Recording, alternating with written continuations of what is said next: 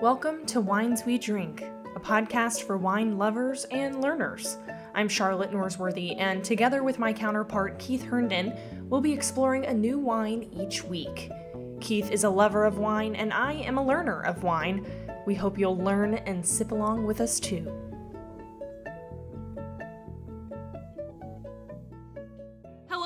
Everyone, and welcome back to Wines We Drink, the podcast where we drink a different wine each week and talk about it for our audience of wine learners and lovers. As always, I'm joined today with my co host, Keith Herndon, the epitome of a wine lover. Oh, well, thank you, Charlotte.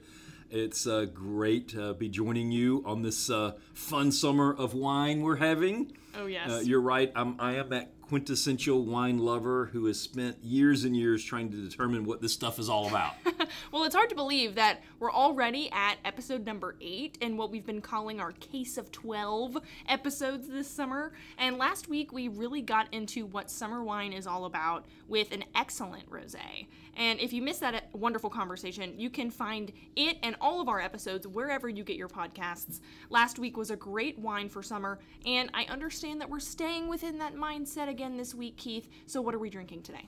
Well, after that very delicious uh, bottle of Picnic Grenache Rosé last week, I really wasn't ready to move on from the summer staples just yet. So, so this week we're going to enjoy a nice bottle of Pinot Grigio from Italy. Uh, this wine is also a great wine for summer sipping on the patio with friends. In fact, I love how the writers at VinePair describe Pinot Grigio. They call it a zesty white wine that is refreshing as a cold glass of lemonade on a hot summer's day. Wow, well, this sounds fantastic. And I'm looking forward to drinking another refreshing wine that's so suited for these hot July days. Uh, but before we get started, I have to ask what's the difference between Pinot Grigio and Pinot Gris? Uh, that, that, there really isn't any difference in the grape varietal itself. Uh, this white grape is mostly known in Italy as Pinot Grigio and in France as Pinot Gris. And everywhere else in the world, I think it's a matter of preference on what it's called. You'll find Pinot Grigio throughout California, and Pinot Gris is the most popular name for it in Oregon, but it's really the same grape. Oh, okay. Well, thanks for clearing that up. Hosting this podcast uh, certainly has taught me that there is usually a simple explanation for things that can be confusing when it comes to wine. Well, as we said at the very beginning of this podcast, there are things and people in the wild wor- in the wine world that we can only describe as pretentious. but one of the things we want to accomplish when talking about wines on this podcast is to make wine accessible.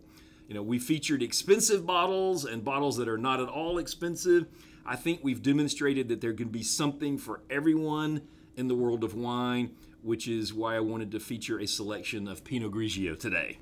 Well, I'm curious, why did you decide to put it in that context? Is there some sort of controversy around Pinot Grigio? Well, I don't know that I would categorize it as a controversy necessarily, but let's put it this way. There are wine connoisseurs who can be quite dismissive of Pinot Grigio, Pinot Gris wine. Uh, the article I mentioned from VinePair was really blunt about this. The article stated Pinot Grigio has its haters among wine snobs who claim the wine is too simple and uninteresting.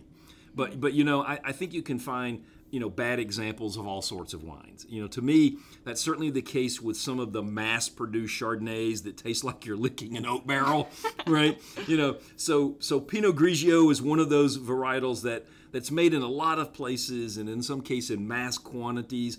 And in those types of production, the wonderful character you get from this grape is just not there. Mm. So if any of our listeners have that impression of Pinot Grigio, I'm hoping that today's episode will encourage you to give it another try.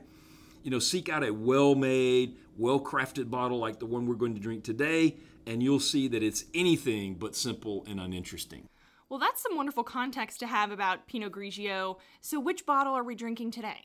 Charlotte, we're drinking a bottle from the Alto Adige region of Italy, where they have turned wine from Pinot Grigio grapes into an art form we are opening a bottle of 2019 Tiefenbrunner. Just like last week's wine, this one is also ranked in the top 7% of all wines in the world on the Vivino app, and it's been awarded 91 points in a Wine Enthusiast magazine review. Wow, well, I'm continuing to be spoiled. It seems like you've mined another gem for us. Well, on this case, full credit goes to my wife Yvonne for this discovery. She found it on a wine list several years ago at one of our Atlanta dining adventures. uh, we fell for it at the first glass, and we've been enjoying it for years. I must say that it just keeps getting better and better and better with each new vintage. Wow, well, cheers to you, Yvonne, and let's go ahead and get started. Please pour us a couple of glasses if you don't mind. Sure, sure. This one has a screw top, um, and I'm going to pour a couple of glasses for us. Wow. I mean, it's it's just a beautiful yellow color. I mean, it's really more yellow than than I would describe as a golden color, and it's really translucent too. I think the way uh, the wine descriptor for this is they call it straw yellow. Straw yellow. Okay, yeah. That's a So there's a- great phrase. Where they're just like a, a- a- kind of a straw color, right? Mm-hmm, Like a pale. but it is uh, um, uh, in some in some ways when the light shines through it, uh, you can almost get a, a complete clarity. I Right. mean, there's nothing really. Oh, you know, there's there's nothing blocking the sunlight or the light from passing through one side of the glass to the other with this wine. Um, you know, there's a uh, uh, there's an old saying uh, about wine, and and uh, and uh, it's capturing the sun. I think I think when you look at this color and you see the light passing through the glass, you really do see the Pinot Grigio kind of capturing the sunlight. In this Wow. Well, that sets up a great summer beverage. absolutely, absolutely. So uh, take a swirl and then smell.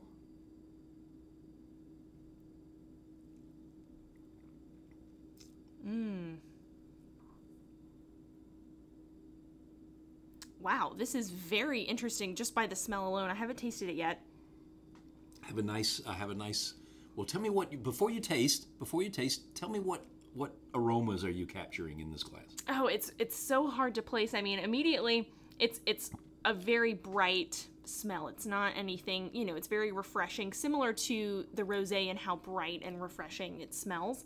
But there's something, I mean, there's some very interesting depth going on there. And I am getting a little bit of um I don't even want to say fruit. It's more like a condensed fruit uh, smell. but I'll taste it and see if I can give you some it. specifics. Go for it.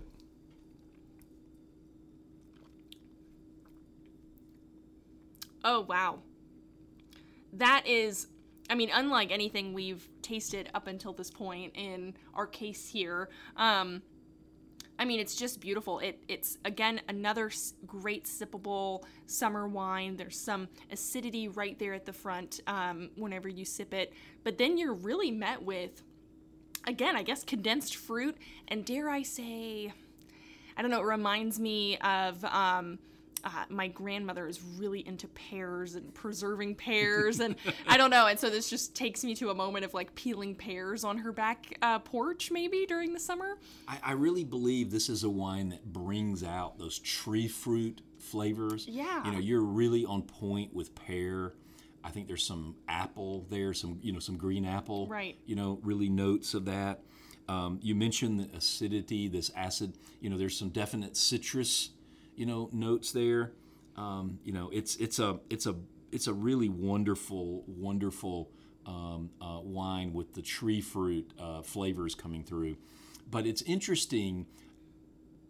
I get some of the secondary flavors that, that we most associate with a Sauvignon Blanc as opposed to a Pinot Grigio, and that would be this kind of a grassy, a grassy Yes. kind of taste. You know, it's this it's this very fresh, almost meadow grass, you know, notes that you get right from from this uh, from this wine. No, I mean, I think that that's uh, exactly the type of description I was looking for. I can immediately smell and taste something that feels just more grounded. I mean, that was really the only wa- the only phrase that was coming to my mind. And yeah, I mean, that would totally make sense. We're mentioning, you know, tree fruits and grass, all things that are very grounded in the earth, uh, symbolically. and so, yeah, I mean, there's definitely, uh, you know, more to it than just the fruits that are grown on the trees. It's also uh, the whole enchilada, if Right, you will. right. Well, you know, I've, I've been drinking this wine for years, and, and I've read a lot of reviews about it and, and different things, and and I've had I've seen some people refer to this. We referred to it earlier as kind of a straw yellow, Mm-hmm. and I think that's the way they officially talk about it in their official like tasting notes that the winemaker put together. But I've also heard people refer to this as sandy colored wine. You know, it's almost like you know beach sand. Yeah. Oh wow. And this would be excellent to drink on the beach right now. right so you know so every time i think of tiefenbrunner and i think of sandy colored wine i'm immediately transported to a nice white sandy beach somewhere wow. Yeah. I'm already. I'm already there. I'm there with you. so so i don't believe that the acid overpowers this i think it's it's a very it's a very fine you know finish.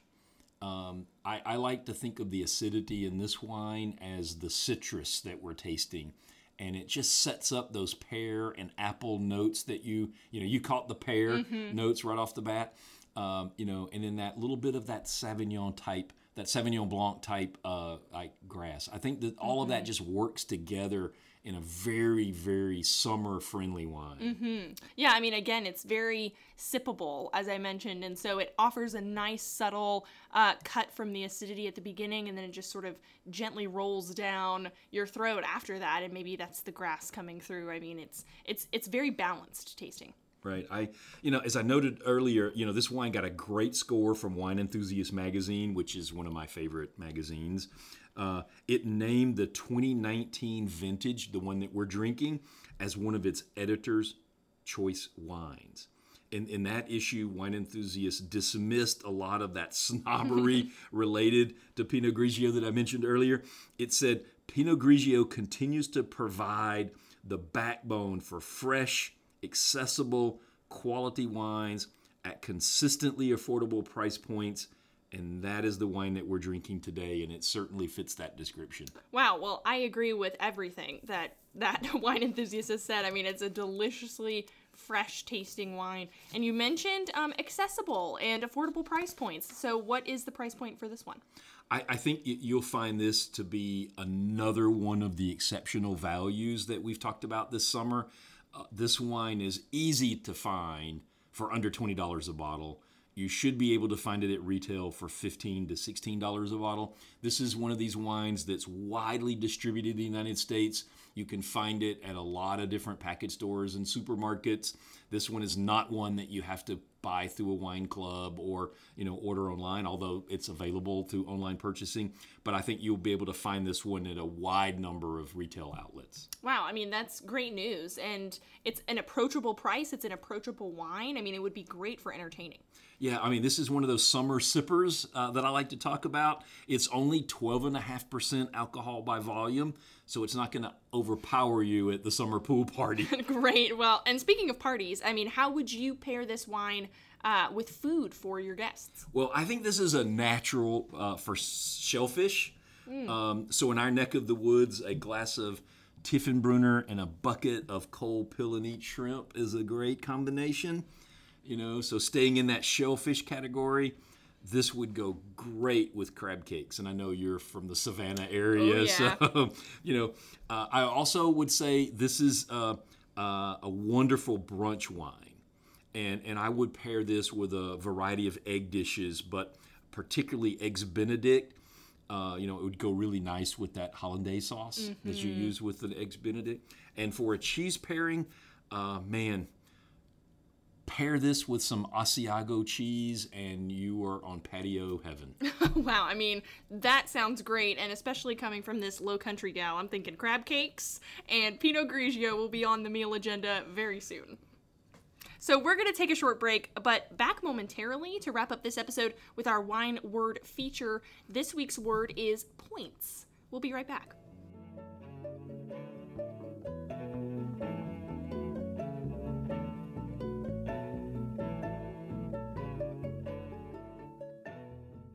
Okay, everyone, welcome back to today's episode. Our wine word this week is points. So, Keith, are you talking about those scorecards we see on the wine shelves? Please explain.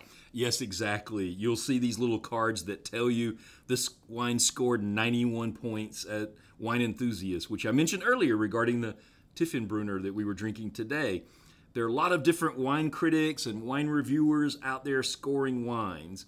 Wine Enthusiast magazine is one, but there are many others, including Wine Spectator and some individuals with name recognition, such as Robert Parker and James Suckling. This is not an exhaustive list by any stretch, but but you get the gist. Most of these scoring systems are based on blind tastings and use a 100 point scale. You know, being a professor, as you know, I tend to think of this as grading a wine, yeah. right? If you see a score at 90 or above, in my world, you've got a wine that graded an A.